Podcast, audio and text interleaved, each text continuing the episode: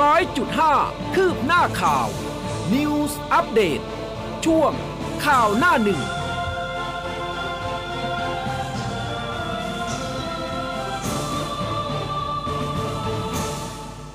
อรุณสวัสดิ์คุณผู้ฟังค่ะ ต้อนรับเข้าสู่ข่าวหน้าหนึ่งทางคลื่นข่าว m c o t News FM 100.5 นะคะ เช้าวันพุธ สีเขียวค่ะอ่า26 ตุลาคม 2565นะคะเช้าวันนี้ คุณผู้ฟังอยู่กับ2อค่ะออุ้มกัสมาค่ะค่ะ แล้วก็แออแอนพจนาตนะคะ นี่พอบอกว่าวันพุธสีเขียวนี่หันมามองเสื้อตัวเอง โอ้วันนี้ไม่ได้ใส่สีเขียวไม่เป็นมาไรไม่เป็นไรว่าทนได้อยู่นะคะนานๆทีก็จะแบบว่าเออหยิบเสื้อสีเขียวมาซะหน่อยค่ะนะคะ ดีที่แมสไม่เขียวด้วยอ่าช่วงนี้หมดไปแล้วนะสำหรับ 7 วัน 7 สีเนี่ยเอาเอาแบบสีปกติเนี่ยมาใช้ให้หมดก่อนค่ะเออนะกลัวมันจะหมดอายุอ่าแล้วเมื่อวานนี้นะคะ ก็หลายเรื่องหลายราวนะคะเออแต่ว่าเดี๋ยวคุยเรื่องนี้ก่อนนะแป๊บหนึ่งก่อนที่จะน้องอิงฟ้าอ๋อใช่เออเมื่อวานนี้คือเราพลาดไปได้อย่างไร โอ้โห อิงฟ้าวราหะมิสแกรนไทยแลนอ่าด์นะถูกคะต้องนะคะคว้ารองรออังนดับหหนึ่นึ่งงใช่ค่ะโยเมื่อวานนี้ก็คว้ารองอันดับหนึ่ง Miss Grand International 2022 ไปนะคะ เธอก็ทำดีที่สุดแล้วแหละถือว่าเก่งมากนะคะ เป็นเอ่อพริกขี้หนูเนาะใช่ เล็กพริกขี้หนูแต่ว่าโอ้โหก็เผ็ดอยู่นะ เออแล้วเราก็ได้ชุดอะไรนะชุดประจำชาติใช่ด้วยชุนะดหนุมานเออจะบอกว่าชุดเจ๋งมากนะใช่ตอนเพราะใช่แต่เราเราเราเห็นหัวหนุมานเนี่ยเราคิดว่าแบบต้องหนักมากเลย ค่ะน้องจะต้องแบบอาจจะโครงเพลงนิดนึงหรือเปล่าปรากฏว่า เออโครงสร้างน่าจะไม่หนักเท่าไหร่ ดูจากที่น้อง present ชุด ใช่ คือหลายๆการพรีเซนอย่างเนี่ยต้องยอมรับว่า present ได้ดีมากนะคะสุดๆสะกดทุกๆสายตาได้จริง ๆ นะคะเออก็เลยคว้ารางวัลอ่าชุดประจำชาติยอดเยี่ยมมา ส่วนอ่าผู้ชนะเลิศในการประกวด Miss in อ่า Miss Grand Grand International 2022 นะคะ ก็เป็นผู้เข้าประกวดจากบราซิลเออเขาก็ยังสวยแบบสวยเขาเรียกว่าบราซิลนี่คือหญิงสาวงาม ทั้งประเทศหรือเปล่าเนี่ยค่ะคือคว้ามาไม่รู้กี่มงแล้วนะค่ะของบราซิลเนี่ย ใช่ค่ะ ส่วนรองอันดับ 2 นะคะ ก็เป็นเจ้าภาพอินโดนีเซียอืมรองอันดับที่ 3 เวเนซุเอลาเนาะอืมแล้วก็รองอันดับทีสี่ 4 เป็นเช็กนะคะ สาธารณรัฐเช็กนะคะอ่าก็ขอแสดงความยินดีกับทุก ๆ ท่านเลยโอ้โหแล้วก็แสดงความยินดีกับอิงฟ้าด้วย เมื่อคืนนี้กรี๊ดบ้านแทบแตกอะค่ะ คุณเกรงใจข้างๆไหมคะคือก็ต้องยอมรับว่าเราก็เป็นแบบว่าเชียร์นางงามอืมณจุดจุดๆหนึ่งนะคะค่ะแล้วพอเราโอ้โหตื่นเต้นมาก ตอนที่แบบประกาศอ่าสิบเข้ารอบสิบคนอืมเข้ารอบ5คนโอ้เราอันก็นี้แบบมันก็โอ้แบบโหว่าต้องยังไงเนี่ยต้องมงต้องมาแล้แล้ววมงต้องมาแล้วใช่ไหมแล้วพอเหลือ3คนนี่แบบโอ้โหลุ้นมากเลยว่า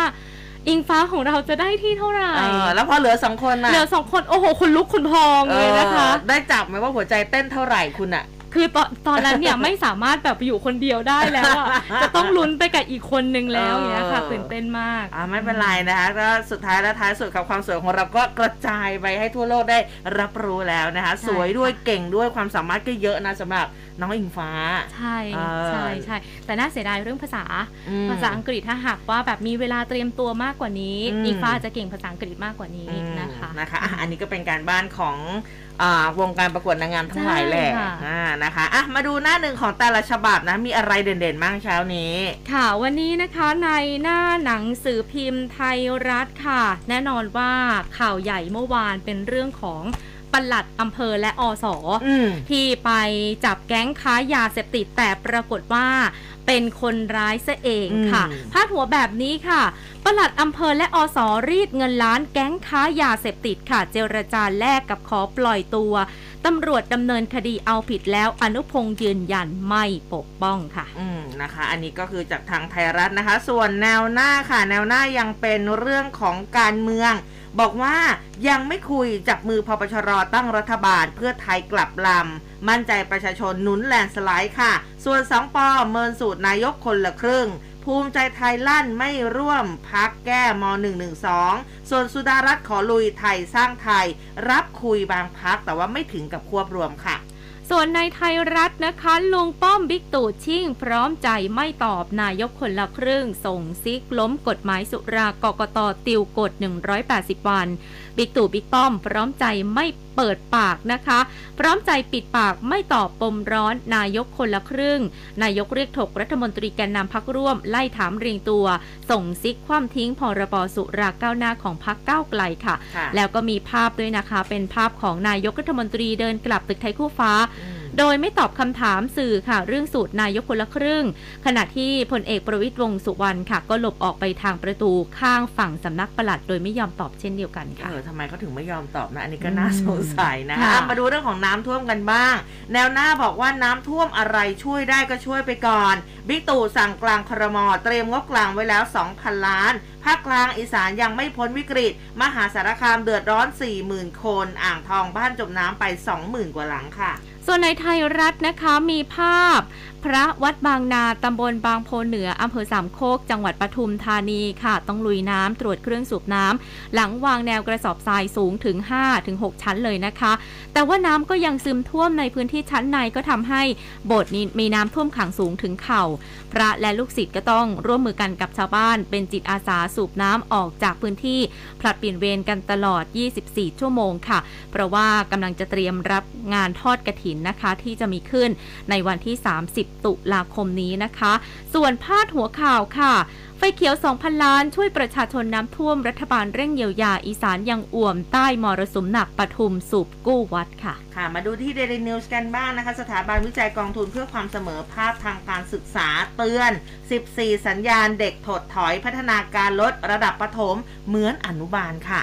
หมอสองค่ะ บินกลับถึงไทยอิดโรยสู้ผอมถูกโจรรีดค่าไถ่ในประเทศมาลีนะคะ แล้วก็มีภาพหมอสองด้วยนะคะนายแพทย์นพรัตน์รัตนวราหะค่ะ ออกท่องเที่ยวคนเดียวไปในประเทศแถบ ภูมิภาคเอเชียใต้แอฟริกาก็ถูกโจรที่ประเทศมาลีจับตัวไปเรียกค่าไถ่5ล้านบาทนะคะ ต่อมาก็มีคนช่วยรอดมือโจรมาได้เดินทางกลับถึงไทยแล้วเมื่อเช้าวานนี้ค่ะ ค่ะ Daily News นะคะ มีภาพนางปวีนาหงสกุลประธานมูลนิธิปวีนาเข้าเยี่ยมนักเรียนม .1 เหยื่อครูพละหื่นค่ะ ที่โรงพยาบาลนาคูจังหวัดกาลสินส่วนครูพระนะคะนายวชิระพรมแก่นเข้ามอบตัวนะคะนำตัวฝากขังนอนคุก มีพาดหัวค่ะบอกว่าครูพละหื่นนอนคุกให้ออกแล้วก็ยึดใบสอน ปวีนาแฉมีวิ่งเต้นให้คนดังมันล้มคดีค่ะ ส่วนในไทยรัฐข่าวอายการดาวสอบปืนหลวงหายเช้าโรงพักปากเกร็ดก่อคดียิง เดือนสิงหาคมกลับหมกไม่รายงานค่ะ ค่ะมี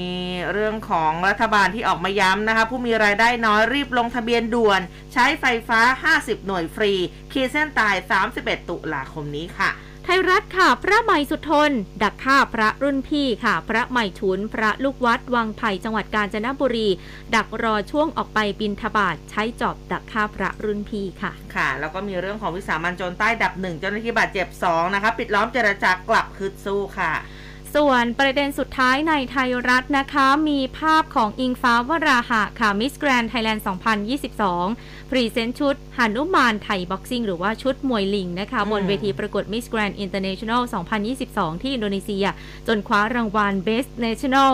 Costume ค่ะ หรือว่าชุดประจำชาติยอดเยี่ยมมาได้ ก็พาดหัวข่าวเมื่อวานนี้น่าจะไม่ทันที่อิงฟ้าได้รับรางวัลอืมรองชนะเลิศนะคะใช่ซึ่งก็ทันรางวัลนี้ค่ะ ค่ะ ก็ถือว่าเป็นข่าวต่างๆ ที่เกิดขึ้นแล้วก็เราก็จะต้องติดตามด้วยค่ะเมื่อวานนี้ใครใช้แอปพลิเคชันกรุงไทยอ๋อใช่เออล่มใช่ไหมใช่ใช่นะคะหลาย ๆ คนก็บ่นกันอุบเลยนะคะธนาคารกรุงไทยแอปล่ม บางคนก็บอกว่านี่นี่มันอารมณ์เหมือนแบบคือฉันปกติแล้วเนี่ยสมัยนี้เขาก็ใช้ไม่ใช้เงินสดกันค่ะอ่าถูกไหมคะแล้วคือใช่ตอนนี้ค่ะเนี่ยพอแอปมันล่มปุ๊บอ้าว คือเงินฉันไม่มี ฉันจะต้องทำอย่างไรบางคนก็บอกดีนะที่มีแอปอีกธนาคารหนึ่งค่ะเออนะคะ ก็เมื่อวานนี้ก็แอปล่มกันไป คนก็โวยวายติดเทรนทวิตเตอร์ Twitter กันทีเดียว ซึ่งธนาคารกรุงไทยเขาก็หลังจากนั้นเนี่ยออกมายืนยันบอกว่าเออสามารถใช้บริการได้ตามปกติแล้วนะคะ อย่าเพิ่งทัวร์ลงค่ะนะคะ มันก็มีมันก็สามารถมีอ่าระบบขัดข้องกันได้แต่ว่าทีนี้เนี่ยบางคนก็บอกว่าโอ้ถ้าแบบนี้เนี่ยสุดท้ายแล้วท้ายสุด เราควรที่จะต้องมีเงินสดติดตัวไว้บ้างใช่บางคนบอกว่า ฉันอยู่ในร้านอาหาร สั่งอาหารกันมาแบบเต็มเต็มโต๊ะแล้วเลยจ่ายแล้วตัยังงค์ไงไม่ได้ปกติเออปกติเนี่ยฉันจะต้องสแกนค่ะดีนะอย่างที่บอกไปหนึ่งคือมีบัตรเครดิตสองคือยังมีอีกธนาคารหนึ่งไว้รองรับไม่งั้นก็แย่เหมือนกันอ่านี่ก็มีอีกธนาคารหนึ่งค่ะ แต่ว่าไม่มีตังค์เอาจริงเนี่ยเรื่องของมีหลายธนาคารแล้วอะบางทีเราก็คิดเอามิจฉาชีพบางทีก็ถ้าจะมาแฮกเขาก็ เข้ามาคงเสียใจค่ะเออติดลบด้วยศูนย์จุดศูนย์ศูนย์หนึ่งบาทมีอยู่หนึ่งสตางค์รเอาอไปเลยรอสิ้นเดือนและกลางเดือน เออนะเงินเข้านั่นเองนะชีวิตเราตาดำๆอุ้มแอนค่ะเออนี่อะไรเดี๋ยวเราไปดูเรื่องนี้กันได้ยังไง ใช่ใช่น้องแอนเออเดี๋ยวเดี๋ยวอุตุค่ะมาแล้วเรียบร้อย 29 ตุลาคมน้องแอน คุณผู้ฟังเหรอหน้าหปนาระวใช่กาไหมศปีคะนี้เข้าสู่หน้าหนาวอย่างเป็นทางการเย้ขอแสดงเออความดีใจกับคนไทยทุกคนขอด้วยขอเป็นแบบว่าข่าวแรก ๆ เลยแล้วกันนะคะค่ะก็เขาบอกว่า 29 ตุลาคมนะคะ ก็ไทยจะเข้าสู่ฤดูหนาวอย่างเป็นทางการอืมอุณหภูมิต่ำสุดอยู่ที่ไหนอะ 8 องศาเซลเซียส อ๋อ น่าจะยอดดอยอะไรอย่างเงี้ยนะคะแต่พื้นที่กรทมของเราอุณหภูมิจะต่ำสุด 17 องศา ว้าวรอเอาคอย22วันนั้นให้รอดก่อนไหมตอนนี้ เออ ใช่ 22 ก่อนนะคะ วันนี้ร้อนนะ อากาศร้อนนะอืมนะคะ ก็อาจจะช้ากว่าปกติอย่างที่เอ่อหัวหน้าอุตุพยากรณ์อะบอกไปแต่ว่าก็มาแล้วล่ะนะค่ะสำหรับวันที่ 29 ตุลาคมนี้เป็นใช่ฤดูหนาวอย่างเป็นทางการวันเสาร์แล้วนะค่ะต้องเอาขนเป็ดมาใส่แล้วนะอ่าคือก่อนหน้านี้เนี่ยเหงื่อซกเขาเลยก็มีการคาดการณ์กันนะว่าอืมอากาศที่จะหนาวเย็นมากที่สุดก็จะอยู่ในช่วงเดือนมกราคมอืมนะคะแล้วก็รอคอยกันด้วยความเป็นคนไทยเนาะคนไทยประเทศไทยอยู่ในเอ่อประเทศที่เอ่ออากาศร้อนชื้นอืมเพราะฉะนั้นเนี่ยอากาศหนาวทีนึงเนี่ยเราก็ตื่นเต้นกันแบบนี้เนี่ยแหละค่ะจริงๆปีหนึ่งเจออากาศเย็นอยู่ ไม่กี่วันหรอก เพราะหากว่าใช่รวมๆกันแล้ว เพราะว่าจะสลับกันใช่สลับกันค่ะเดี๋ยวร้อนเดี๋ยวหนาวเดี๋ยวร้อนเดี๋ยวหนาวอืมแบบนี้นะคะ ก็ดีใจค่ะ ดีใจมากๆเลยที่จะได้สัมผัสอากาศหนาวกันแล้วนะคะค่ะอืมอืมงั้นแอนไปเรื่องของหมอสองกันหน่อยแล้วกันอ๋อได้นะคะได้ได้เผื่อว่าเมื่อวานคุณผู้ฟังแอนเห็นภาพน่าจะติดตามกันเกี่ยวกับอืมเรื่องนี้ว่าค่ะตกลงแล้วความเป็นมาเนี่ย เรื่องนี้จะอะไรยังไงหมอสองเปิดใจแล้วหรือเปล่านะคะอืมคือก็ดีใจด้วยค่ะ เมื่อวานนี้หมอสองเดินทางกลับมาถึงประเทศไทยแล้วนะคะ ก็มีปรากฏภาพหมอสองที่ท่าอากาศยานสุวรรณภูมิห็เนาะคุณพ่อคุณแม่ไปรับใช่ไหมใช่ค่ะ ตอนแรกเนี่ยเห็นว่าจะกลับมา8ปดโมงครึ่งแต่ว่าเมื่อวานนี้มาตอน7จ็ดโมงครึ่งอืมนะคะ คุณหมอเนี่ยก็ไปถูกลักพาตัวที่ประเทศมาลี ซึ่งเป็นประเทศทวอ่าทวีปแอฟริกาตะวันตกนะคะอืมนานถึง 25 วัน ก็มีทางครอบครัวค่ะ แล้วก็มีตำรวจนะคะ เข้ามาคอยคุ้มกันด้วยนะคะ แล้วก็ขึ้นรถยนต์ส่วนตัวไป โดยคุณหมอสองเนี่ยก็ใส่เสื้อยืดสีฟ้า แล้วก็ด้านหลังเขียนว่าหมอสองท่องโลกนะคะ มีสีหน้ายิ้มเล็กน้อยค่ะ แล้วก็ตำรวจก็ได้พาไปที่โรงแรมโนโวเทลสวนภูมินะคะ ก็มีครอบครัวมารับ เมื่อหมอสองเห็นครอบครัวก็สวมกอดแล้วก็ร้องไห้ด้วยความดีใจค่ะอืมทั้งนี้หมอสองจะเปิดใจกับสื่อมวลชนนะคะ ให้รายละเอียดในวันที่ 27 ตุลาคมนะคะ ขอใช้เวลาช่วงเนี้ยกับครอบครัวก่อนเพราะว่าไม่ได้เจอหน้ากันมาเกือบเดือนเต็มๆแล้วค่ะ แล้วก็ไม่คิดว่าจะเอาชีวิตรอดกลับมาได้ ถูกจับไปเรียกค่าไถ่นาน 25 วันนะคะ ซึ่งหมอสองยอมรับแหละว่าถูกจับไปเรียกค่าไถ่จริง ๆ เพราะว่าต้องใช้เงินแลกมากับอิสรภาพอืมแต่ว่ารายละเอียดเนี่ยขอพูดคุยกับทางเจ้าหน้าที่ก่อนนะคะ เพราะว่าต้องคำนึงถึงเรื่องของความปลอดภัยของตัวเองด้วย แล้วก็ยังบอกอีกนะคะว่าที่ไปเนี่ยยืนยันว่าไปกับทัวร์นะอืมมีคนท้องถิ่นพาไป ไม่ได้เดินทางไปเองตามลำพังนะคะ ซึ่งรายละเอียดเนี่ยจะพูดคุยอีกครั้งในวันที่ 27 นี้นะคะ แล้วก็ช่วงเนี้ยจะต้องไปเอ่อ วันเนี้ยคือเมื่อวานของเขานะคะ ก็ไปโรงพยาบาลเพื่อไปตรวจร่างกายอ่าฮะว่ายังแข็งแรงดีทุกอย่างยังโอเคดีอยู่หรือเปล่านะคะค่ะแล้วก็จะตระเวนไปทำบุญเพื่อความเป็นสิริมงคลด้วยอืมแต่คราวนี้เนี่ยพอสักช่วงบ่ายๆนะคะ ก็มีทางโฆษกสำนักงานอายการสูงสุดค่ะ นายธรรมชารีจันทร์นะคะ ก็ได้ออกมาแนะนำหมอสองค่ะ จากกรณีที่ไปถูกเรียกค่าไถ่นะคะ โดยเรื่องนี้ถือว่าเป็นการกระทำผิดนอกราชอาณาจักรนะคะ เป็นความผิดต่อเสรีภาพคนก็คงสงสัยกันว่าเราจะไปเอาผิดกับใครใครได้บ้างนะคะซึ่งตามกฎหมายแล้วค่ะอายการสูงสุดเป็นผู้รับผิดชอบในการสอบสวน แล้วก็จะมอบหมายอายการหรือพนักงานสอบสวนให้ดำเนินการแทงได้นะคะ ซึ่งผู้เสียหายสามารถดำเนินการแจ้งความร้องทุกข์อืมให้มีการสอบสวนได้ด้วยนะคะ กระบวนการดำเนินคดีเนี่ยเป็นความร่วมมือระหว่างประเทศในทางอาญาค่ะหากว่ามีสนธิสัญญา หรือว่าข้อตกลงส่งผู้ร้ายข้ามแดนกับประเทศไทยก็สามารถใช้พรบนี้ได้อืมแต่ถ้าหากว่าไม่มีก็สามารถใช้ความร่วมมือแบบถ้อยทีถ้อยอาศัยกันได้นะคะทั้งนี้ค่ะ ทางรองโฆษกสำนักงานอายการสูงสุดก็พูดอีกท่านหนึ่งนะคะ บอกว่าแม้ว่ากรณีนี้เกิดขึ้นนอกราชอาณาจักร แต่ว่ากฎหมายสามารถเอื้อมมือไปรับรองและคุ้มครองผู้เสียหายได้นะอืมก็เลยขอให้ทางหมอสองเนี่ยมาแจ้งความร้องทุกข์กับทางพนักงานสอบสวน เพื่อที่จะแจ้งต่ออายการ และดำเนินคดีสอบสวนทางอาญาค่ะ อย่าถือว่าเป็นแค่ความแบบเคราะห์ของเราอะค่ะ แล้วก็ให้เรื่องผ่านไป เพราะฉะนั้นเนี่ยคนกระทำผิดเนี่ยอาจจะย่ามใจแล้วก็ก่อเหตุซ้ำขึ้นมาอีกได้นะคะ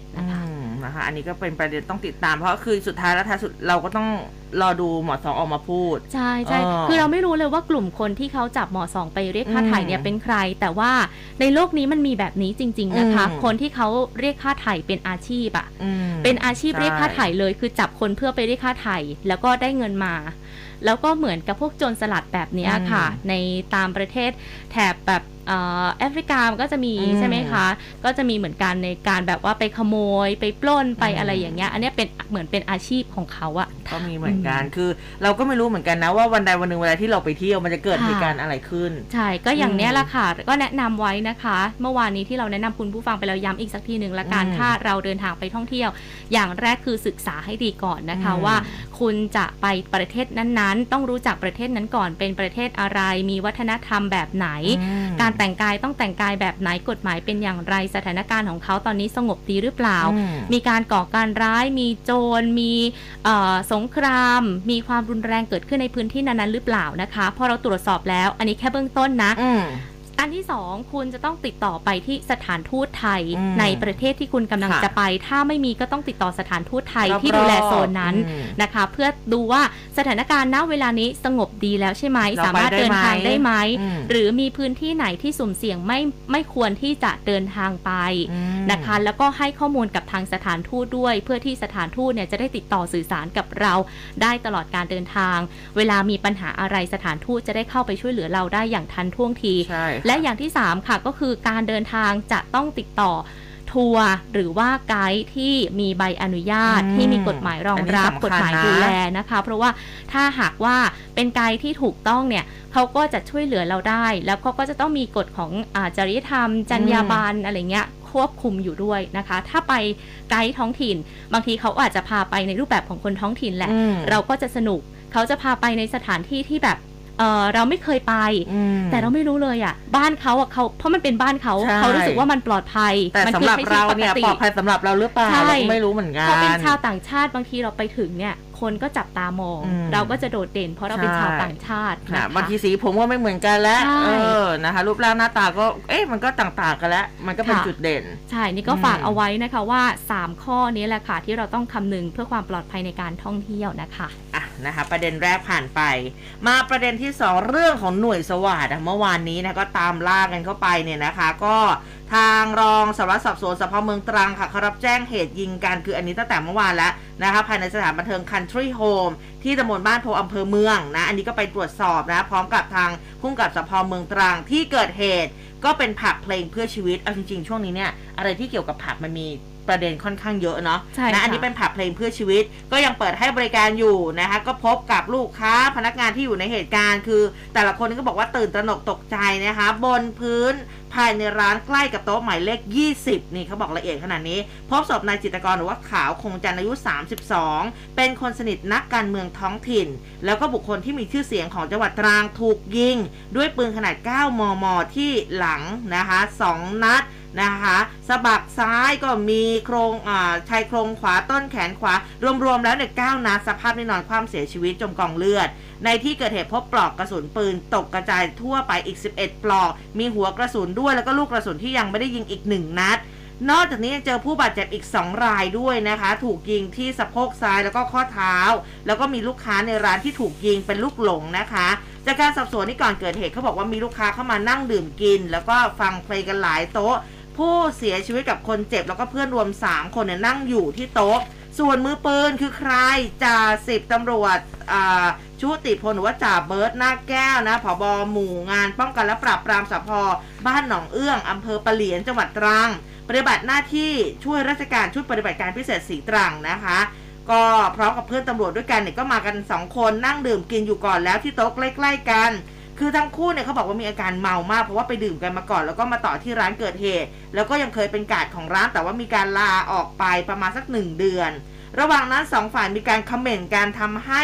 ทางจ่าเบิร์ตเนี่ยใช้เท้าถีบเก้าอี้กระเด็นไปโดนผู้ตายอืมทำให้ผู้ตายก็โมโหเข้าไปผลักหน้าอก ก่อนจะเดินขึ้นชั้นสอง จากนั้นจู่ๆจ่าเบิร์ตเดินมาชักปืน ตามมาด้านหลังก่อนรัวกระสุนใส่ไม่ยั้งด้านหลังเนี่ยนะคะ พร้อมกับยิงเพื่อนที่มาด้วยนะคะ บาดเจ็บแล้วก็กระสุนก็ เอ่อเขาเรียกว่าอะไรนะชิ่งไปโดนลูกค้าอีกราย ค่ะ จังหวะนั้นเนี่ยการ์ดของร้านก็เลยรีบกระโดดเข้าแย่งปืนจากจ่าเบิร์ตไว้ได้ เป็นปืนกล็อกขนาด 9 มม. ภายในแมกกาซีนก็ยังมีกระสุนเหลืออีกหนึ่ง เจ้าหน้าที่เขาก็เลยเก็บไว้เป็นหลักฐานอ่าหลักฐาน แต่ว่าจ่าเบิร์ตกับเพื่อนเนี่ยก็หลบหนีไปอาทีนี้ก็ต้องมีการตามล่ากันแล้ว ใช่ ว่าตอนนี้จ่าเบิร์ตอยู่ที่ไหน ซึ่งทางท่านผบ.ตร.นะพลตำรวจเอกดำรงศักดิ์กิตติประภัสร์เนี่ยก็พูดถึงเรื่องนี้เลยบอกว่า คือเบื้องต้นสั่งให้ทางผู้บัญชาการตำรวจภูธรภาคเก้าติดตามตัวมือปืนมาให้ได้นะ เบื้องต้นทราบว่ามาจากเรื่องส่วนตัว ประกอบกับความมึนเมาค่ะ แล้วก็สั่งให้ตรวจสอบว่าเหตุใด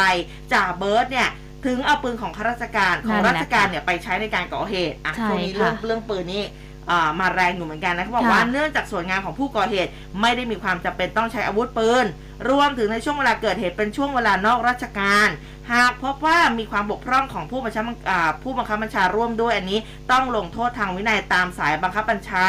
เหตุที่มีตำรวจเป็นผู้ก่อเหตุ เออนะคะนี่อืมเรื่องของปืน เรื่องของอารมณ์เรื่องของค่ะการนะเสพสิ่งมึนเมาเข้าไปสติมันก็ไม่ค่อยมี ใช่ค่ะอืมแล้วอันเนี้ยก็เป็นเรื่องที่เพิ่งจะมีการถกเถียงกันไปว่า ถ้าเวลาไม่อยู่ในราชการเออนอกเวลาราชการเนี่ยตำรวจควรจะพกปืนหรือเปล่าอืมนะคะ เพราะว่าอย่างล่าสุดเพิ่งจะเกิดเหตุที่หนองบัวลำพูใช่ค่ะแล้วก็มาเกิดเหตุที่นี่อีกที่จังหวัดตรังนะคะ แน่นอนว่าทางผู้บัญชาการตำรวจแห่งชาติบอกว่ามันกระทบต่อภาพลักษณ์ของสำนักงานตำรวจแห่งชาติมาก ๆ ก็เลยต้องกำชับในการป้องกันค่ะ พร้อมกับนำมาเป็นบทเรียนให้กับข้าราชการตำรวจไม่ให้ก่อเหตุซ้ำแล้วก็ขอให้ประชาชนเชื่อมั่นในสำนักงานตำรวจแห่งชาติว่าจะทำอย่างตรงไปตรงมา ส่วนเรื่องของทางคดีค่ะ ทางตำรวจผู้กำกับการสพเมืองตรังก็ติดต่อไปทางแม่ของผู้ก่อเหตุด้วยนะคะ ให้เข้ามามอบตัว แต่ก็ขาดการติดต่อไปกับทั้งตัวแม่เอง แล้วก็ภรรยาด้วยอืมเบื้องต้นขออำนาจศาลออกหมายจับค่ะ 3 ข้อหาก็คือฆ่าผู้อื่น พยายามฆ่าและมีอาวุธปืน เครื่องกระสุนปืนเพื่อพกพานะคะ ก็นั่นแหละค่ะ ก็ต้องมาติดตามกันต่อไปนะคะ ว่าจะเข้ามอบตัวหรือว่าจะติดตามตัวกลับมาได้อะไรยังไง เพราะว่า เป็นเหตุที่อุกอาจมากๆนะคะ ซึ่งผู้เสียชีวิตเนี่ยถูกยิงไปตั้ง 9 นัดนะคะอืมใช่นะคะ ก็อะเป็นอีกหนึ่งประเด็นนะ แล้วก็เมื่อวานนี้ก็หลาย ๆ สื่อก็ลงภาพจ่าเบิร์ดละใช่นะคะอันนี้ก็ค่ะยังตามล่ากันอยู่นะอ่าคะไปดูอีกคดีหนึ่งที่สงขลากันบ้างอืมอันนี้ก็ยังเป็นเจ้าหน้าที่ปกครองบ้านเมืองอยู่นะคะ เป็นฝั่งของทางอ่าฝ่ายปกครองในจังหวัดสงขลาค่ะ คือก่อนหน้านี้เราติดตามกันมาโดยตลอดนะคะ คดีที่ทางปลัดและอสในอำเภอรัตภูมิจังหวัดสงขลาค่ะ ไปจับนักค้ายาเสพติดนะคะ แล้วก็เกิดมีแก๊งค้ายาเสพติด มาชิงตัวผู้ต้องหา แต่ว่าอันเนี้ยชิงตัวไม่สำเร็จ แต่สิ่งที่ได้ไปก็คือได้ยาบ้าไป 20,000 เม็ดได้อาวุธปืน 5 กระบอกของทางเจ้าหน้าที่ไป แล้วก็ได้รถของทางปลัดไปด้วย 1 คันนะคะ แล้วก็สามารถจับกลุ่มตัวคนร้ายได้อย่างต่อเนื่อง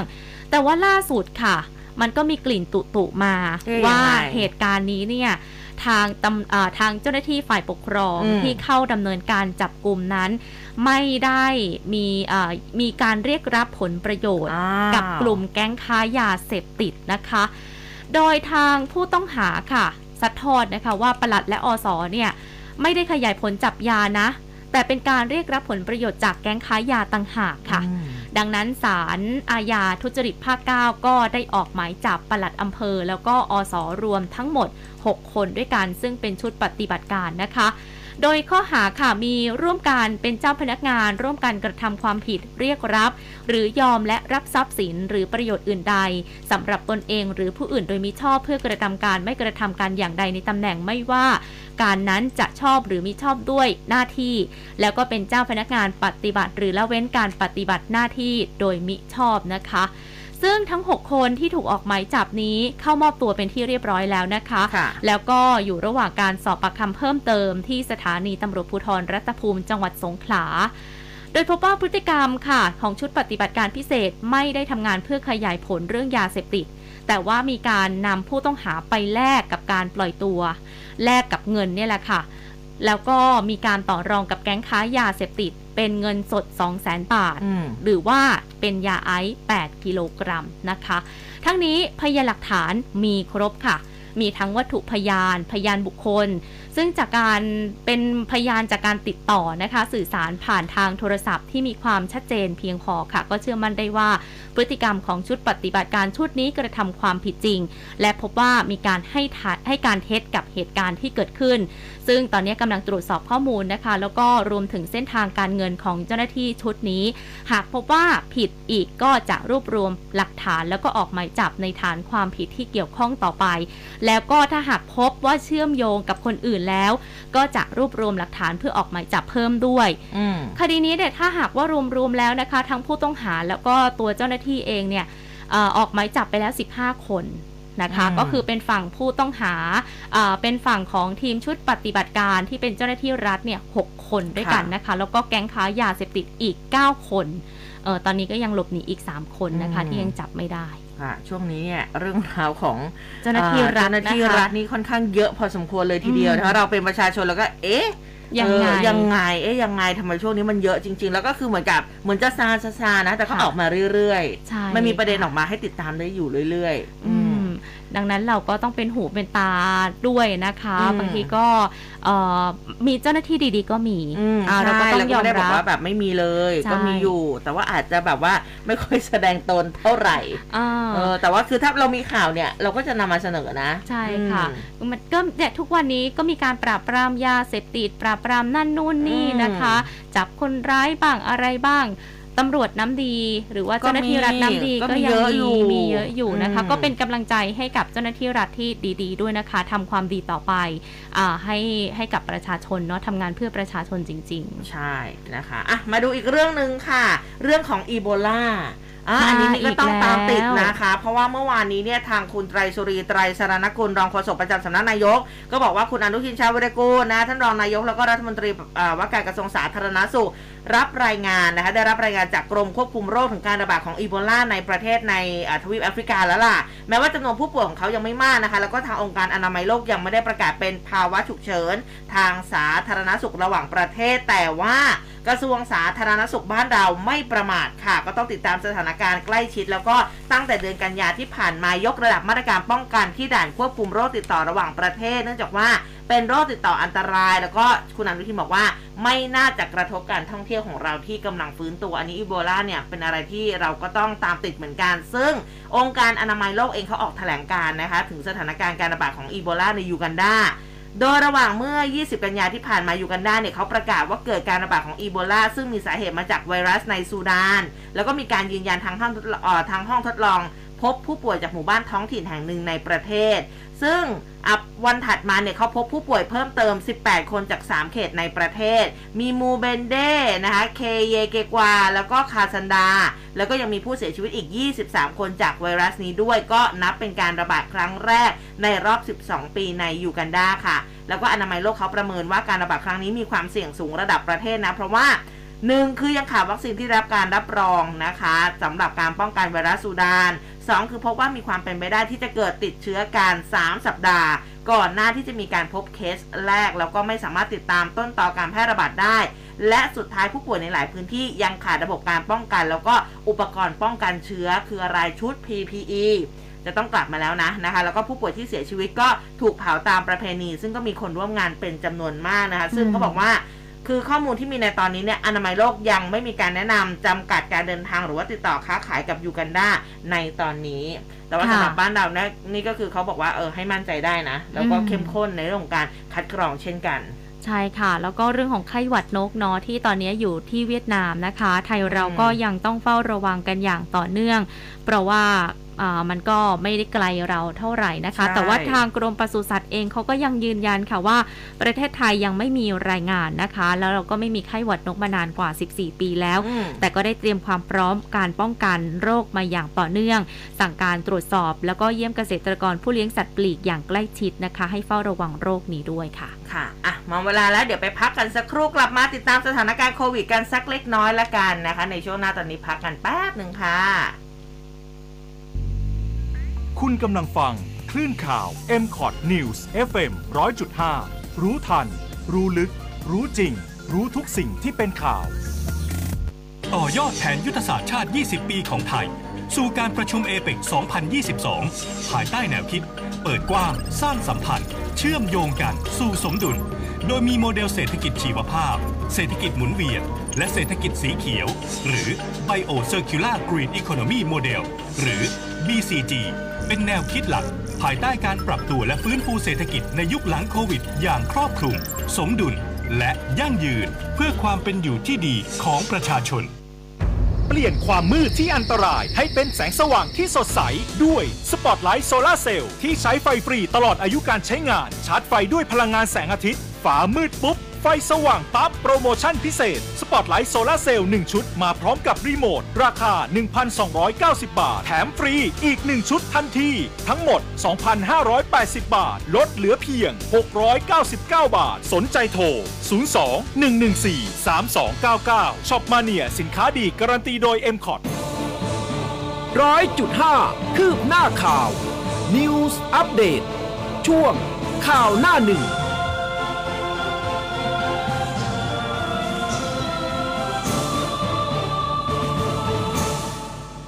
เอาละค่ะช่วงที่2นะคะเรามาเพิ่มแสงสว่างให้กับตัวเราเองแสงสยเอ่อแสงสว่างแบบวูบวาบวูบวาบค่ะมาเป็นพักๆนะคะสปอตไลท์โซลาร์เซลล์ค่ะเรียกได้ว่าใช้ไฟฟรีตลอดอายุการใช้งาน ชาร์จไฟด้วยพลังงานแสงอาทิตย์นะคะ ความสว่างนี่มากถึง 50 วัตต์ด้วยการตากแดดทนฝนกันฟ้าผ่าทนความร้อนสูงป้องกันการกัดกร่อนติดตั้งง่าย ไม่มีค่าเดินสายไฟแล้วก็ระบบไฟฟ้ามืดปุ๊บไฟติดปั๊บข้างบ้านจะมืดซอยจะเปลี่ยวหลังบ้านจะเปลี่ยวแค่ไหนจุดอับสายตาพื้นที่อันตราย กลัวทั้งโจรกลัวทั้งอุบัติเหตุ เพิ่มแสงสว่างและการมองเห็นให้กับพื้นที่ในบ้านของคุณเน่นะคะค่ะแบบไม่เสียค่าไฟด้วย Spotlight Solar Cell สนใจ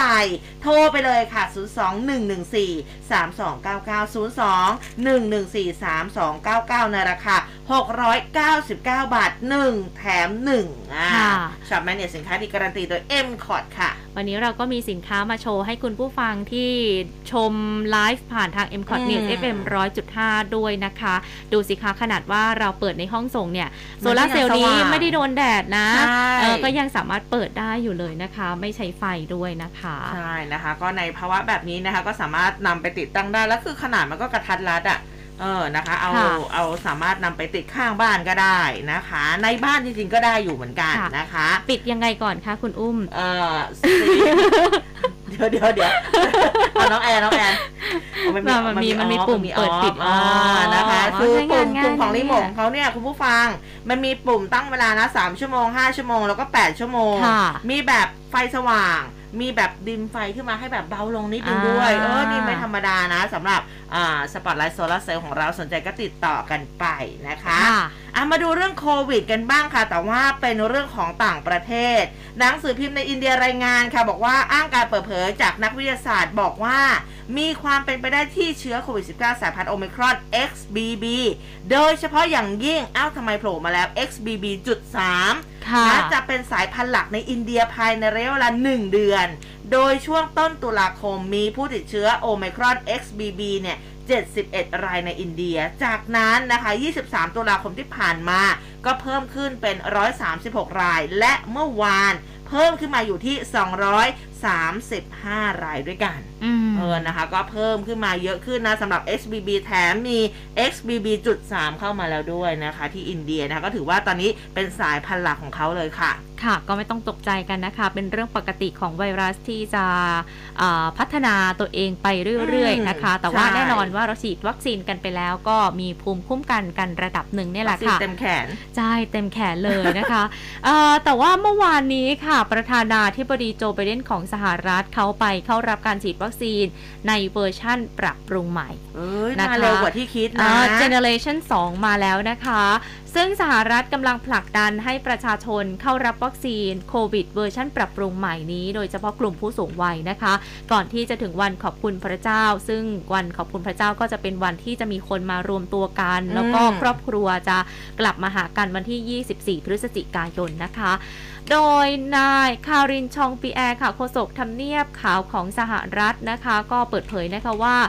ทางประธานาธิบดีโจไบเดนค่ะ เข้ารับการฉีดวัคซีนในรูปแบบที่ปรับปรุงใหม่ค่ะ เพื่อให้ชาวอเมริกันมั่นใจนะคะว่าวัคซีนเวอร์ชันนี้ปลอดภัยอืมแล้วก็มีประสิทธิภาพเข้าถึงประชาชนทุกคนไม่ต้องเสียค่าใช้จ่าย และผู้นำสหรัฐก็เรียกร้องให้โรงเรียน วิทยาลัย มหาวิทยาลัย จัดตั้งคลินิกให้บริการการฉีดวัคซีนโควิดเวอร์ชันปรับปรุงใหม่นี้อย่างน้อยหนึ่งแห่งก่อนวันขอบคุณพระเจ้า แล้วก็ขอความร่วมมือให้กับพนักงานบริษัทเอกชนค่ะ บริษัทเนี่ยก็ต้องอนุญาตให้พนักงานลาหยุดงานไปฉีดวัคซีนได้ด้วยนะคะอืมแล้วก็จะตั้งจุดบริการวัคซีนในที่ทำงานด้วยนะคะ ก็เร่งให้ประชาชนทุกคนมาฉีดวัคซีนเวอร์ชันนี้กันมก็ต้องรอดูนะคะว่าไทยเราจะมีการฉีดวัคซีนเวอร์ชันใหม่เมื่อไหร่อืมนะคะจะเอาเข้ามาเมื่อไหร่ ใช่ก็ดูสหรัฐเขาฉีดไปก่อนนะคะ ว่าผลของการฉีดจะเป็นยังไงออบ้างใช่ก็มาคิดว่าน่าจะประมาณปีหน้าแหละ ค่ะเออให้เราให้เราได้พักแขนกันก่อน ใช่นะคะ แต่ว่าล่าสุดเนี่ยยังอยู่กันที่ต่างประเทศนะคะค่ะอันนี้ไปที่อังกฤษกันบ้าง ได้นายกรัฐมนตรีคนใหม่แล้วอ่าค่ะ ใช่ใช่แต่รูปหล่อเลยทีเดียวนะคะ เป็นอ่านายกรัฐมนตรีริชชี่สุนักค่ะ ก็เป็นอืมนายกรัฐมนตรีเชื้อสายอินเดียคนแรกแล้วก็นับถือศาสนาฮินดูคนแรกในการดำรงตำแหน่งนายกรัฐมนตรีอังกฤษนะคะ เป็นผู้นำอังกฤษคนที่ 3 ในรอบ 7 สัปดาห์ แล้วก็ยังเป็นนายกรัฐมนตรีอังกฤษที่มีอายุน้อยที่สุดในรอบ 200 ปี ด้วยวัยแค่ 42 ปีเท่านั้น โอ้ยังหนุ่มแน่น ใช่อืมเมื่อวานนี้เนี่ยนายกรัฐมนตรีริชชี่สุนักเนี่ยเราก็เรียกชื่อว่านายกรัฐมนตรีได้แล้วนะคะค่ะก็เดินทางไปเข้าเฝ้าสมเด็จพระเจ้าชาร์ลส์ที่ 3 ที่พระราชวังบักกิงแฮมค่ะอืมซึ่งพระองค์ก็ทรงมีรับสั่งนะคะว่าให้สามารถจัดตั้งรัฐบาลให้อ่าในการบริหารประเทศได้แล้วนะคะ ทำได้อย่างทันทีด้วย ขณะที่การเข้าเฝ้านี้ค่ะ ภายหลังจากการเข้าเฝ้านายสุนักก็แถลงเป็นครั้งแรกที่ทำเนียบนายกรัฐมนตรีนะคะ โดยบอกว่าเขาให้ความสำคัญในการสร้างเสถียรภาพและความสามัคคีในประเทศเป็นอันดับแรกอืมเพราะว่าตอนนี้อังกฤษมีปัญหาใหญ่หลวงเลยค่ะ ด้านเศรษฐกิจที่ต้องเร่งดำเนินการแก้ไขนะคะ นายสุนักกล่าวด้วยค่ะว่าเขาพร้อมที่จะนำพาประเทศชาติไปสู่อนาคต และจะสร้างรัฐบาลที่ทำหน้าที่แทนพรรคอนุรักษ์นิยมได้อย่างดีที่สุด ซึ่งเมื่อวานนี้เนี่ยก็มีรายงานมาจากที่อังกฤษนะคะว่าราคาสินค้าตอนเนี้ยพุ่งสูงไปมากโอ้ๆเพราะว่าเจอสภาวะเงินเฟอ้อด้วยนะคะ อย่างพาสต้า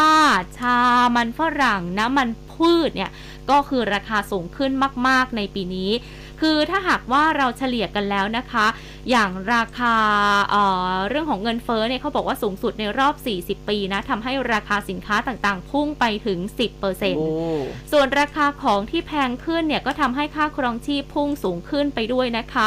น้ำมันพืชเนี่ยพุ่งสูงถึงร้อยละ 65 ถ้าหากว่าสมมุติคิดง่าย ๆ เลย ถ้าน้ำมันพืชเราเคย ซื้อ 100 บาทอ่าตอนนี้ราคา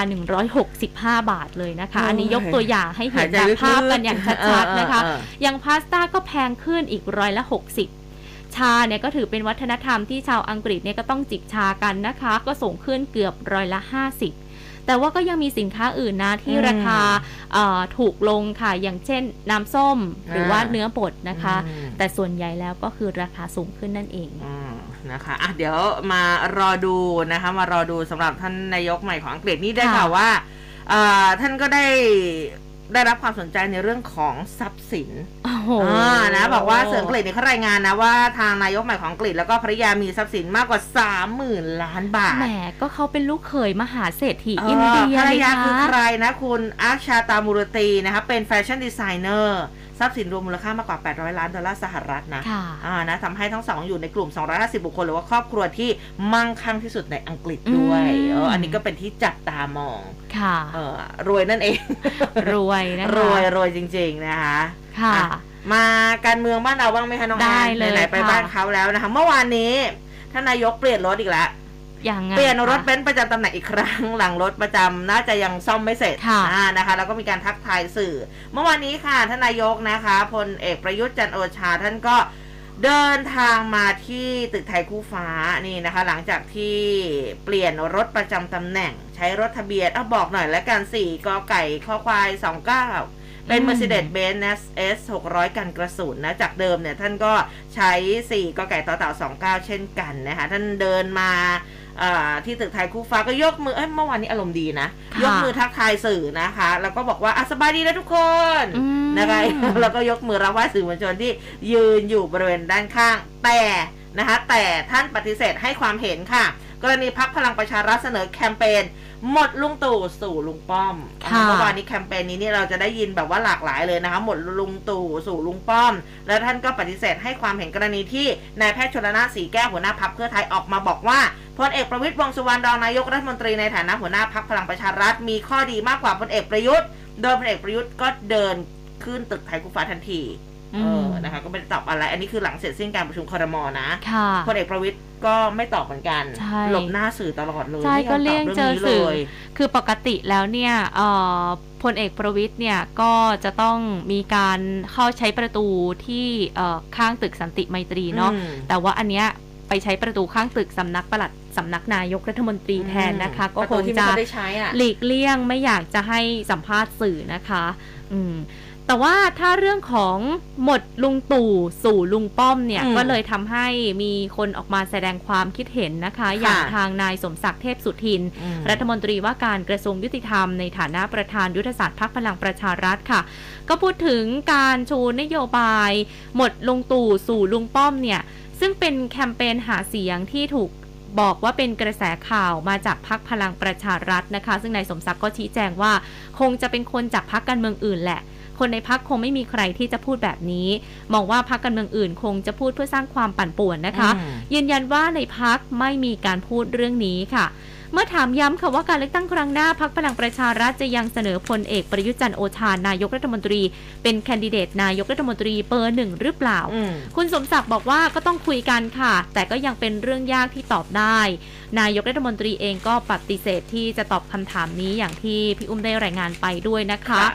ในฝากฝั่งค่ะของพักภูมิใจไทยพักร่วมรัฐบาลกันบ้างนะคะ ที่มีกระแสข่าวออกมาก่อนหน้านี้ ที่พักเพื่อไทยบอกว่า เขาพร้อมนะอืมที่จะร่วมมือกันกับพักการเมืองต่างๆ แม้กระทั่งพักพลังประชารัฐพักภูมิใจไทยเขาก็ยินดีให้ความร่วมมือด้วยนะคะนายศักดิ์สยามชิดชอบรัฐมนตรีคมนาคมในฐานะเลขาธิการพักภูมิใจไทยค่ะ ก็ออกมาบอกนะคะว่าก็ต้องรอฟังเสียงของประชาชนแหละให้ประชาชนเป็นผู้ตัดสิน ส่วนการจับขั้วทางการเมืองในเวลานี้ใช่ไม่ใช่เวลาที่เหมาะสมหรือไม่นั้นนะคะ เลขาธิการพักภูมิใจไทยบอกว่าจริง ๆ แล้วเนี่ยพักภูมิใจไทยมีเงื่อนไขเดียวค่ะ ก็คือพักจะไม่เอาการแก้ไขมาตรา 112อืมนะคะ แล้วก็นางฝากฝั่งของพรรคเพื่อไทยเองก็แถลงข่าวนะคะว่าพร้อมจับมืออย่างที่บอกไปว่าอืมกับพรรคพลังประชารัฐและพรรคร่วมรัฐบาลทุกพรรค คือคุณประเสริฐบอกว่าเรื่องเนี้ยมันเป็นเรื่องการความคิดเห็นส่วนตัวแหละ การจะจับมือจัดตั้งรัฐบาลกับพรรคไหน ตอนนี้กรรมการบริหารพรรคยังไม่ได้คุยกันนะคะ รวมถึงก็ยังเร็วเกินไปที่จะประกาศว่าจะจับมือกับใครในการจัดตั้งรัฐบาล เนื่องจากว่าก็ต้องเคารพการตัดสินใจของประชาชนในการเลือกตั้งก่อนนั่นเองค่ะอืมก็คงเป็นเรื่องปกตินะคะ เวลาอ่าก่อนเลือกตั้งเนี่ยแต่ละพักเขาก็จะหาเสียงมีนโยบายแตกต่างกันไป แต่พอเลือกตั้งไปแล้วอืมใครได้เป็นรัฐบาลเขาก็จะเริ่มมารวบรวมพลกันนะคะว่าใครจะเข้ามาอยู่ในส่วนไหนอ่าอะไรพรรคยังไงร่วมรัฐบาลกันอืมบ้าง อืมอันนั้นก็คงต้องไปคุยกันหลังเลือกตั้งแหละ ใช่นะคะแต่ว่าอะเราก็ต้องจับตาแหละประชาชนอย่างเราๆนะคะตอนนี้อย่างที่บอกไปก็ต้องศึกษากันดูนะค่ะว่าแต่ละพรรคเขามีนโยบายอะไรยังไงถูกใจเราหรือเปล่าค่ะเออเออแต่ก็มีกระแสข่าวการควบรวมพักหรือว่าการไปรวมกลุ่มกันการร่วมมือกันเนี่ยอย่างอีกพักหนึ่งค่ะค่ะเป็นพักของคุณหญิงสุดารัตน์เกยุราพันธ์อ่าใช่หัวหน้าพักไทยสร้างไทยนะคะ ก็มีกระแสข่าวว่า จะไปรวมกับพักสร้างอนาคตไทยอืมแล้วก็พักเสรีรวมไทยหรือเปล่านะจริคะงหรือเปล่าซึ่งคุณหญิงสุดารัตน์ก็ยืนยันนะคะ ว่าตอนนี้ไทยสร้างไทย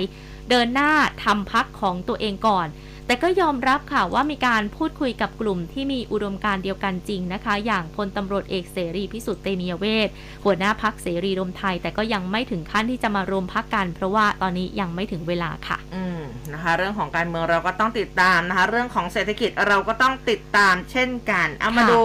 ยอดลงทะเบียนบัตรสวัสดิการแห่งรัฐกันสักนิดหนึ่งนี่อืมเขาบอกว่าพุ่งไปกว่า 21 ล้าน โอ้เกือบเกือบยี่สิบสองล้านแล้วนะค่ะนะคะเมื่อวานนี้ผู้อำนวยการสำนักงานเศรษฐกิจการคลังค่ะคุณพรชัยธีรเวชในฐานะโฆษกกระทรวงการคลังก็บอกว่าการเปิดรับลงทะเบียนโครงการลงทะเบียน เพื่อสวัสดิการแห่งรัฐปี 65 ตั้งแต่ 5 กันยาจนถึงเช้าเมื่อวาน ประชาชนที่ลงทะเบียนไปทั้งสิ้น2อ่า21ล้าน9แสน9หมื่น 7,577 ราย โดยเป็นการลงทะเบียนผ่านเว็บไซต์ไป 9 ล้านกว่าราย ลงทะเบียนผ่านหน่วยงาน รับลงทะเบียน 12 ล้านนะคะ โดยตัวเลขดังกล่าวเป็นเพียงจำนวนผู้ลงทะเบียนเข้าร่วมโครงการเท่านั้นนะ ซึ่งก็เป็นผู้ที่ได้รับสิทธิ์สวัสดิการแห่งรัฐ แล้วก็จะต้องมีการตรวจสอบคุณสมบัติตามโครงการอีกครั้งหนึ่งนะคะ ก็สามารถลงทะเบียนกันได้ถึงวันที่ 31 ตุลาคมนี้ เหลือเวลาอีกไม่กี่วันแล้วนะใช่เรื่องของค่ะการลงทะเบียนบัตรสวัสดิการแห่งรัฐค่ะนะคะ ส่วนคนละครึ่งเหลือเท่าไหร่กันแล้วคะโอ้ยหมดไปนานแล้วไหมคะหมดแล้วใช่ไหมคะของแอนยังเหลืออีกนิดหน่อยนะคะโอ้ใช้ให้ทันในสิ้นเดือนนี้ 31 ตุลาคมทำไมคะเวลา 22นาฬิกา59นาไม่ทีงั้นเพราะทำไมไม่คะอย่างนั้นก็จะหมดเขตไปแล้วนะคะอ๋อก็จะใช้ไม่ได้แล้วจะสิ้นสุดนะคะ ใช้วันสุดท้ายได้ 800 บาทของโครงการนี้อืมวันที่ 31 ตุลาคม ส่วนโครงการคนละครึ่งเฟส6 จะมีมาอีกหรือเปล่ามาเมื่อไหร่มาเมื่อนะไหร่คะทางเอ่อทางคุณ พรชัยเนี่ยก็บอกว่าก็คงจะต้องมาพิจารณากันอีกครั้งหนึ่งนะคะ ในช่วงเดือนพฤศจิกายน ก็คาดว่าถ้าหากว่าคอรมออนุมัติ ก็ไม่แน่ว่าโครงการคนละครึ่งเฟส 6 อาจจะเป็นของขวัญปีใหม่ให้กับประชาชนในช่วงปีใหม่นี้ก็ได้นะคะอืมต้องลุ้นกันแหละค่ะว่าเราจะได้สักเท่าไหร่อย่างอะงวดนี้เราได้แปดร้800อยนะคะ ในเฟสที่ 6 นั้นจะได้เท่าไหร่ก็ต้องมาลุ้นกันหรือจะมีหรือเปล่าหรือจะไม่มีแล้วนะคะเออนะคะอะคุณผู้ฟังนะมีหรือไม่มีดีกว่ากันค่ะไหนลองแสดงความคิดเห็นมาหน่อยซินะคะ ก็ลองลองมาดูกันนะคะเผื่อมันจะเป็นเอ่อมาตรการที่กระตุ้นเศรษฐกิจนะในใช่ในช่วงค่ะปีใหม่นะคะ แล้วอันนี้ก็รอของขวัญอะไรหลายๆอย่างจากรัฐบาลอยู่เหมือนกันใช่เออค่ะนะคะช่วงสิ้นปีแบบนี้เนี่ยนะคะ คือเงินมันก็สะพัดแหละสะพัดออกแล้วก็สะพัดเข้าด้วย ถูกต้องค่ะอืมไปกันที่สถานการณ์น้ำนิดนึงได้ไหมได้คะเลยเพราะว่าค่ะเมื่อวานนี้น่ะนายกรัฐมนตรีได้สั่งการในที่ประชุมคณะรัฐมนตรีนะคะ ให้ไปสำรวจ ประชาชนอืมที่ถูกน้ำท่วม แล้วก็สั่งให้เยียวยาประชาชนได้โดยที่ไม่ต้องรอให้น้ำลดนะคะ เพื่อที่จะช่วยเหลือประชาชนได้อย่างทันท่วงที หลายพื้นที่น้ำท่วมมานานกว่า 3 เดือนจริงค่ะนั่นหมายความว่าเขาเดือดร้อนหนักมากๆนะคะ ที่อยู่อาศัยก็ลำบาก อาหารการกินก็ลำบากเอ่อสุขอนามัยก็ไม่ดีอืมนะคะ หรือแม้กระทั่งการทำมาหากิน เพราะว่าอันนี้ยากเลยหลายแะท่านเนี่ยก็เป็นเกษตรกรนะคะนาไรนาจมพืชสวนก็จมน้ำไปด้วยนะคะ เดือดร้อนหนักเลย นายอนุชาบุรพชัยศรีโฆษกประจำสำนักนายกรัฐมนตรีค่ะ ก็แถลงที่ประชุมคอรมอเมื่อวานนี้นะคะ ว่านายกเนี่ยได้สั่งการค่ะ ให้เร่งระบายน้ำอย่างเร่งด่วนในการดูแลช่วยเหลือประชาชนที่เดือดร้อน แล้วก็เยียวยา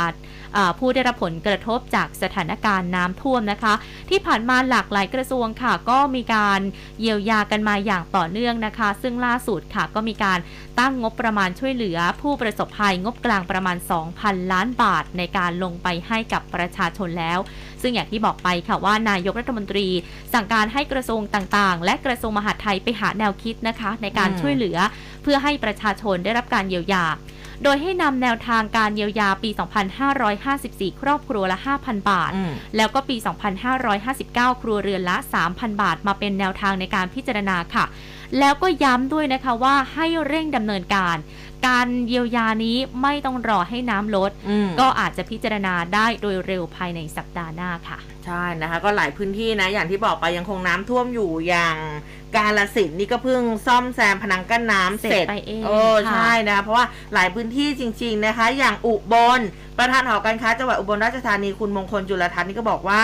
ตอนนี้ระดับน้ำในจังหวัดอุบลเนี่ยเริ่มลดลงเกือบทุกพื้นที่นะคะแต่ว่าอาจจะแบบค่อยๆ ลดลงเนาะใช้เวลานาน หลังน้ำท่วมขังนานเกินกว่า 20 วันเนี่ยเขาบอกว่าหลายจุดก็ท่วมสูง โดยเฉพาะรอยต่อของอำเภอเมืองกับอำเภอวารินชำราบ มูลค่าความเสียหายนะคะนี่ทาง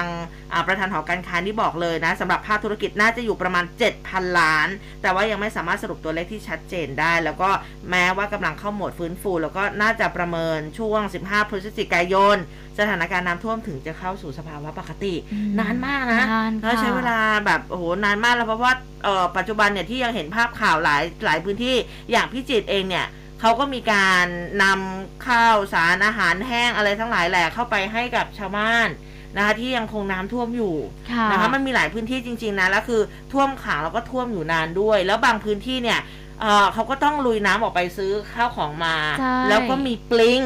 อันนี้ก็อ่าไปเจออีกนะคะ ไปเจอปลิงเกาะแข้งเกาะขาอันนี้ก็ค่ะลำบากชีวิตอีก งูอีกอะไรอีกเออนะเพคะราะว่าเวลาที่เรา คือยังไงเดียลุยน้ำออกไปเราไม่รู้เลยอะเราจะเจออะไรอยู่ใต้น้ำเพราะเรามองไม่เห็นเลย ต่อให้ใส่บูทก็ตามถูกเอต้อองเพราะยังไงมันก็จมน้ำไง ใช่เอค่ะอแล้วก็บางบ้านเนี่ยได้รับถุงยังชีพข้าวสารอาหารแห้งอืมแต่ว่าเตาแก๊สก็ไม่มี เพราะว่าส่งเอ่อแก๊สก็อาจจะหมดนะคะ ไฟฟ้าก็ไม่มีใช้จะหุงหาอาหารอย่างไรนะคะ คือเมื่อวานนี้เนี่ยมีผู้สื่อข่าวรายงานมาจากที่จังหวัดสมุทรสงครามนะคะอืมก็มีวัดหนึ่งเนี่ยเอ่อเจ้าอาวาสท่านก็น่ารักมากนะคะอืมท่านก็เห็นความเดือดร้อนของประชาชนที่ผ่านมาก็นำเข้าวของเนี่ยไปบไปช่วยเหลือผู้ประสบภัยน้ำท่วมในหลายจังหวัดนะคะค่ะแล้วก็ เห็นปัญหาเนี้ย ท่านก็เลยไปซื้อเตาอั้งโล่อะอืมซื้อตะเวนซื้อทั้งจังหวัดเลยซื้นะอมาแจกแต่รละวบบ้ารวมนให้ได้ใช่หมหลายร้อยหลายร้อยถังเลยอะค่ะอืมก็เอาไปแจกให้กับชาวบ้านเพื่อจะได้หุงหาอาหารได้นะคะท่านในช่วงที่ต้องแถมแก๊สถ่านไม่ด้วยมีนะคะใช่ท่านเอาถ่านไปด้วย แล้วถ่านของท่านเนี่ยใช้ถ่านจากไม้โกงกลางโอ้นะท่านก็บอกว่าคือไม้กงกลางเนี่ยเป็นถ่านที่อ่าเผาง่ายอืมแต่ว่าแบบมอดเขาเรียกว่าอะไรอะ่ะ คือใช้พลังงานที่น้อยอืมนะคะ แล้วก็ไม่เป็นพิษต่อสิ่งแวดล้อมด้วยคือใช้แบบคุณภาพดีไม่มีอะควันไม่มีอะไรแบบเนี้ยท่านก็เลือกให้นะคะ เอามาอย่างดีเลยเอาไปแจกให้กับชาวบ้านที่ประสบภัยน้ำอะท่วมเปิดเส้นทางเศรษฐีอีกแล้วสำหรับฐานไม้กงกลางค่ะนะคะอะมาเวลาแล้วเดี๋ยวไปพักกันสักครู่คุณผู้ฟังกลับมาดูสภาพดินฟ้าอากาศกันนะคะ ในช่วงสายฟ้าพยากรณ์ค่ะ คิดเพื่ออนาคตถอดโจทย์ประเทศไทยกลับมาอีกครั้ง ทิศทางประเทศไทยในปี 2023 ที่คุณอยากรู้เพื่อเตรียมรับมือ งานสัมมนาใหญ่ที่คลื่นความคิดรวมกูรู อินฟลูเอนเซอร์ และนักวิชาการระดับประเทศ มาถอดโจทย์ทุกเรื่องที่คนไทยต้องรู้ อัปเดตประเทศไทยปี 2023 ล่าสุด ครบ รอบด้าน ฟังสด ถามสด ตอบสด ประเด็นต่อประเด็น ในเรื่องที่คุณต้องรู้ ให้คุณพร้อมลุย พบวิกรมกรมบดิตประธานมูลนิธิอมตะ รองศาสตราจารย์ ดร สมภพมานะรังสรรค์อธิการบดีสถาบันการจัดการปัญญาพิวัตรและเกรียงไกรเทียนนุกูลประธานสภาอุตสาหกรรมแห่งประเทศไทย ซักแนวคิด ติวโจทย์ยาก รับสักราชใหม่ ถามเจาะโดย สุทธิชัยยุ่นเปิดเวทีที่ 2 คิดเพื่ออนาคตการเมืองไทย ใกล้ตัวกว่าที่คิด โดย รองศาสตราจารย์ สุขุมนวลสกุล มนตรีจอมพันธ์อภิรักษ์หานพิชิตวณิชและรองศาสตราจารย์ ดรเจตโทนวนิก อดีตที่ปรึกษาคณะกรรมการร่างรัฐธรรมนูญ และมาอัปเดตพอร์ต สินทรัพย์น่าลงทุน ถอดรหัสจุดชี้เป็นชี้ตายกับโค้ดเป็กปุญญวีจันทรคจร หมอนัดกองทุน ธนัทสิริวรางกูล ต่ายธนรัตน์พัสวงศ์แห่งฮั่วเซ่งเฮงดำเนินรายการโดยจิตติมาทวาเรศ อยากรู้เรื่องใหญ่ อยากฟังก่อนใคร ต้องไปที่นี่ คิดเพื่ออนาคตถอดโจทย์ประเทศไทย ตอนอัปเดตประเทศไทย 2023 29 ตุลาคมนี้ 9 โมงเช้าถึง 5 โมงเย็น ณ โรงแรมอัศวินแกรนจองที่นั่งโทร หรือแอดไลน์ที่ 086 264 9034 รับจำนวนจำกัด ทลายทุกข้อจำกัด ฟังชัดทุกเรื่องร้อยจุดห้าคืบหน้าข่าว News อัปเดตช่วงข่าวหน้าหนึ่ง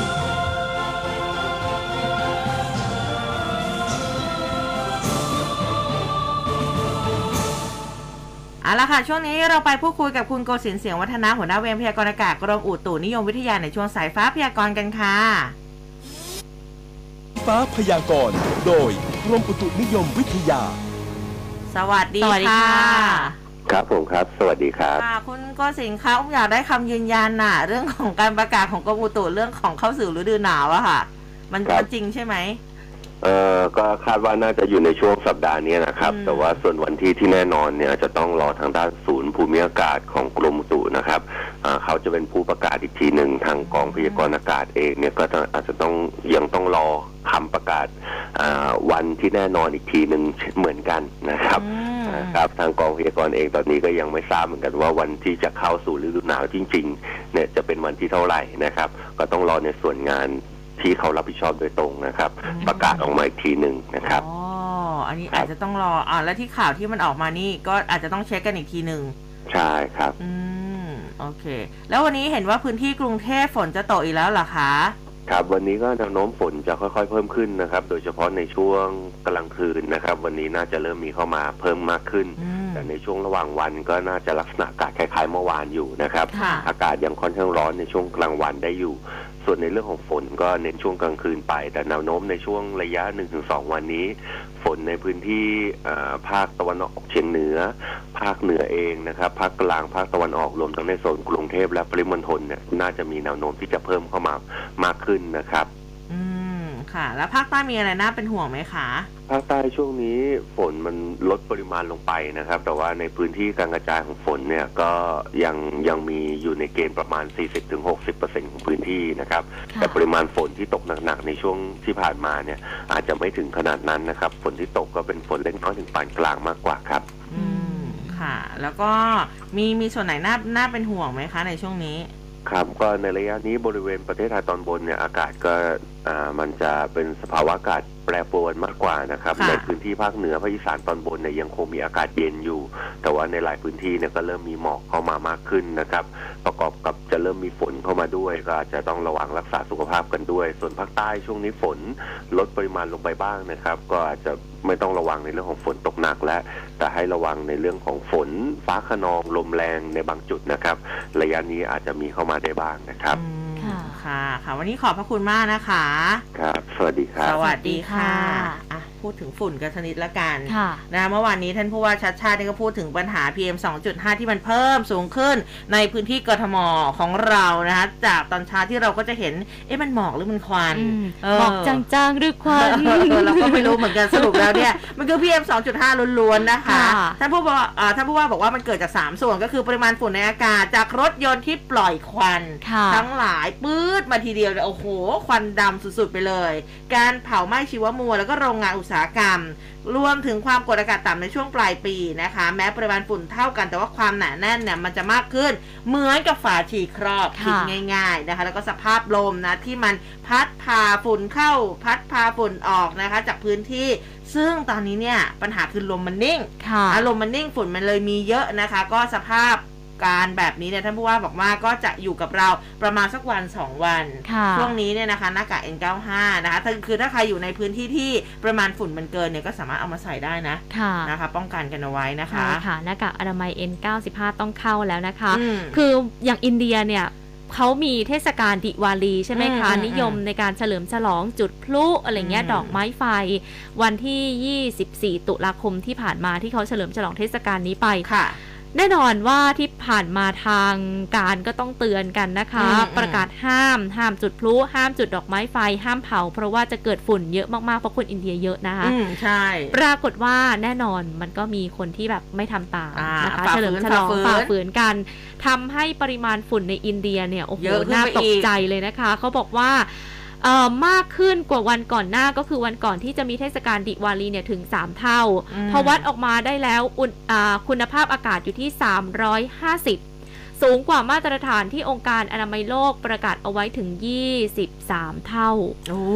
แล้วคราวนี้ค่ะ PM 2.5 เนี่ยมันแทรกเข้าไปในเซลล์ปอดได้นะคะ เพราะว่าเป็นฝุ่นที่มีขนาดเล็กมากอืมแล้วก็เข้าไปในกระแสเลือด ซึ่งควันจากดอกไม้ไฟจากเทศกาลนี้เนี่ยนะคะ ร่วมกันกับการเผาพื้นที่ทางการเกษตรในฤดูหนาวการปล่อยไอเสีย จากยานพาหนะหรือว่าโรงงานเนี่ยก็ทำให้คนอินเดียเสียชีวิตก่อนวัยอันควรเป็นจำนวนมากเลยละค่ะอืมอย่างสถิติปี 63 นะคะ มลพิษฆ่าชีวิตคนอินเดียในกรุงนิวเดลีถึง 17,500 คนอืม คิดดูสิคะว่าจำนวนมากขนาดเนี้ยค่ะอืมจากฝุ่น PM 2.5 บ้านเราก็ต้องระมัดระวังอาจจะไม่รุนแรงเท่าเขานะคะ แต่ว่าเราก็ต้องป้องกันตัวเองด้วย เพราะว่าฝุ่นมันเล็กมากเข้าไปในปอดเข้าไปในกระแสเลือดได้ทำให้เราป่วยได้ด้วยนะคะเออคิดง่ายๆนี่แหละอย่างเวลาที่อย่างนั่งรถเมล์อะแล้วยิ่งค่ะถ้าเป็นรถเมล์ร้อนคันหน้าถ้ามันฟืดมาคันหนึ่งอืมหรือว่าขับมอเตอร์ไซค์แล้วคือค่ะทางหลังรถเมล์แค่ค่ะเขาเบิ้ลเครื่องอะ ขนาดใส่หมวกกันน็อกเราก็แย่แล้วนะ ใช่ค่ะเออนั่นะนแหคะละค่ะมันก็ทำให้แบบว่า PM 2.5มันเยอะขึ้นยังไงก็ช่วยกันนะคะหรือว่าถ้าช่วยไม่ได้จริงๆเนี่ยก็ต้องระมัดระวังตัวเองด้วยค่ะนะคะอะวันนี้เวลาหมดแล้วนะคะพรุ่งนี้ยังเจอกับน้องแอนยาวๆไปถึงวันอาทิตย์ค่ะอะบอกไว้ก่อนนะคะ ผู้เบสป่วยนะ เดี๋ยวพักผ่อนกันไปนะ ผู้ฟังก็รักษาสุขภาพกันด้วยนะคะพรุ่งนี้เจอกันใหม่เวลาเดิมตีห้าจนถึงหกโมงเช้าวันนี้ สวัสดีสวัสค่ะดีค่ะ ร้อยจุดห้าคืบหน้าข่าว News Update ช่วงข่าวหน้าหนึ่ง